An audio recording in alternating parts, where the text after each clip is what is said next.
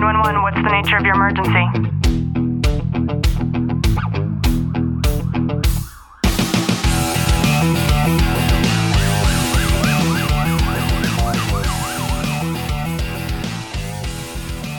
Welcome back to another episode of Tactical Living by Leo Warriors. I'm your host, Ashley Walton. And I'm your co host, Clint Walton. Today's episode is going to be a little bit different. It'll be different because this will be a series. Today is going to be day number one of our three part series on PTSD and suicide because this week is National Suicide Awareness Week. So sit back, relax, and enjoy today's content. We've talked about PTSD quite a few times as it pertains to this show and first responders. But because it's National Suicide Prevention Week, I thought it was important to really lay out PTSD and suicide, what the correlation is, and today we're going to focus on some of the symptoms. There's an endless amount of resources available on PTSD and suicide. I've done a lot of studies and research myself. This is an area of interest for me. I am not a healthcare professional. So if you do feel like you're alone and like you need to seek additional counsel, I'll leave additional resources in the info below. When it comes to any sort of po- post traumatic traumatic stress disorder, this can happen in any element of people and not just first responders, not just combat veterans. This could happen to a daughter. This could happen to a friend. This could happen to a parent. And a lot of the tendencies for these emotions tend to be the ones that people keep bottled up. Inevitably, anybody that has faced combat or any sort of combat exposure, be it in the military or being a first responder, you could face some post traumatic stress as a result of that. As you sit there, maybe you or somebody you know had the unfortunate past history of child sexual abuse. Maybe you've been in a physically abusive relationship. Even experiencing terrorist attacks, thinking back to 9 11. This could also create instances of post traumatic stress. Any sort of serious accident, such as being in a car accident, for example. This can create memories of what that tragic event was that you'll carry with you for the rest of your life. Natural disasters, fires, tornadoes. We live in Southern California. We've talked about the earthquakes before. Experiencing something that is uncommon that stimulates a stressor in you that makes it feel like you're in the fight or flight response mode to the extreme. I want to go into some of the symptoms because if you were to look on websites such as save.org, they have it laid out in a way that explains things really well. One of the main symptoms of PTSD is reliving the event. I'll quote this, and it's also called re experiencing the symptoms. Our prefrontal cortex gave us the ability to relive moments as though they were really happening. And we didn't have this back when we became Homo sapiens. This is something that was developed over time. To be able to relive a moment, relive a memory, to picture everything about it, to even create the sense of smell and awareness as though you are back in that place once again. Reliving those moments time and time again, especially as it pertains to something tragic, could be a sign of post traumatic stress disorder. Flashbacks, having nightmares, even creating those flashbacks in a way to where they become so vivid that it starts to scare you. Another symptom could be avoiding situations that remind you of that event that took place. Maybe for you, that means staying away from people, certain places, things that remind you of what, what had happened, what you experienced. Sometimes feeling numb to the situation, avoiding or even thinking about the experience altogether is also a sign of post traumatic stress. Again, these aren't things that I come up with myself. I'm taking some of this from save.org. If you were to look up their PTSD and suicide awareness, I'm taking some of what is said here and I'm also incorporating some of the things that I've learned along the way. Any negative changes in beliefs and feelings. Maybe things are fine, but all of a sudden you start to feel fearful or guilt or shame. Maybe sometimes as you sit there, you lose interest in activities that you remember you used to like once in the past. For some, they might stuff those feelings of that tragic event so far back that they have trouble remembering that event altogether. That could be another symptom of post traumatic stress disorder. As you sit there, maybe you've seen movies of a combat veteran coming home and he, he hears a firework going off or a slamming of a door, and that startles them. Those hyperarousal symptoms are also symptoms that could be PTSD related. Sometimes people that have symptoms of post traumatic stress disorder will feel that it's difficult to concentrate or even sleep at night, being easily agitated or angry. These are just four of the, the main components of reliving the moment, avoiding situations, the negative changes in belief, and the hyperarousal that could mean that if this is something that you continuously feel, could be related to a tragic event that you've experienced in the past. And as you sit there, maybe you yourself or somebody that you know has experienced some of these symptoms before. I want to point out that there's nothing wrong with you or them if that's the case.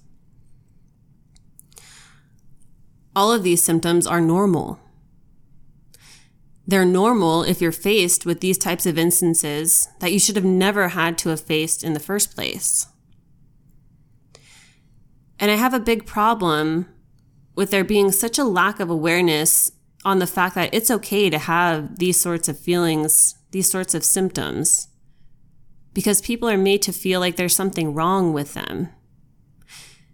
It's not wrong if that's a consequence of, a, of, an, event that had happened. What else could you expect? But the problem lies in people not feeling that it's okay to come forth and to share that they're experiencing these things. And Clint, I know that we've talked a lot about first responders having many of these symptoms and experiencing these things and not wanting to showcase their truths for fear of retribution or the negative feelings that they think other people might have on them. But if we could just keep it real for a second, and let's pretend you had a partner come to you and they talk to you about a really terrible call that they went on a week ago and they're just venting to you. And they're expressing one, two, maybe all of these symptoms. What would your perception of that person be? I wouldn't have any negative perception towards them at all. It would be almost one of offering resources to them and trying to just hold space for them to allow them to express everything that they need to. And I think it's so important in so many ways. We utilize humor as kind of a venting process to kind of make fun of a specific instance or to work ourselves through that. And I would possibly joke with that person. You know, you bring up the topic of humor, and I've been studying a lot of Joe Navarro's work. He's a former FBI agent and he studies nonverbals. He's probably the most intelligent when it comes to reading nonverbals. And he showcases the fact that using humor oftentimes will pacify somebody. And that really puts on a front for what's going on on a deeper level. And that's interesting to hear because I see it on such a regular basis with just everyone I work with. You know, we rationalize things to a point of, well, if it had to happen to someone, at least it happened to them, or whatever else it may be. Joking at a traffic, a tr- tragic traffic accident. Well, well, I just wanted my lunch, so I ate my cheeseburger over the the dead guy sitting in the the passenger seat, or whatever else it may be. But that's not really addressing those issues that are underlying. So in the example where my partner comes up to me, I would almost recommend them to talk to somebody. But with them coming to me, I would take that as them wanting to talk with me. And I would almost be there for them to hold that container per se for them to let them get what they feel off their chest. And if I recognize something that needs to go to a medical professional, I would definitely tell them they should seek that out. But in most cases, as police officers, as first responders, we don't want to do that because of the label. Because we feel if we do that, we're going to be judged by our peers. We're the manliest men that, and it, it kind of makes me laugh. Earlier, your dad said, I when I was younger, I never cried. I believed that men were not supposed to cry. I took that and I held that because when you experience something so tragic that no human being should see, there comes a point where you may just have to let it go and learn the techniques and tools of embodiment or of meditation or prayer, whatever it whatever else it may be, to kind of get that off your chest. I really like that response because it shows that even if that first step of getting something off your chest is seeking the counsel of somebody that you know and trust, it doesn't always have to be a medical professional, or at least it doesn't have to be as the first step. And it would take a lot of courage to take that first step to open your mouth and say, hey, listen, I'm feeling something as a result of something I experienced or something that I saw. It doesn't feel good. Like, I need to let off this steam. And I think that's something as a partner, as a peer, whatever else we may be in that profession, we all need to start holding that space for our partners. There's no one else out there better to help each other work through it than one another. That brings up a good point, and it's that it works both ways. A lot of times, we don't want to showcase our concern either. I know, especially as a first responder, doing the simple act of going to a partner and asking, you know, is everything okay? When you know something that they experienced the day or the week before might be difficult to do. But that opens up the pathway and even sharing like if, if you don't want to talk about it now if you start to feel something later i'm here. Like you have somebody in your corner whether you want to discuss it or you just want somebody to hold that container yeah and i really look at that and I and I think of this instance of after an officer involved shooting, my department specifically has a counselor there.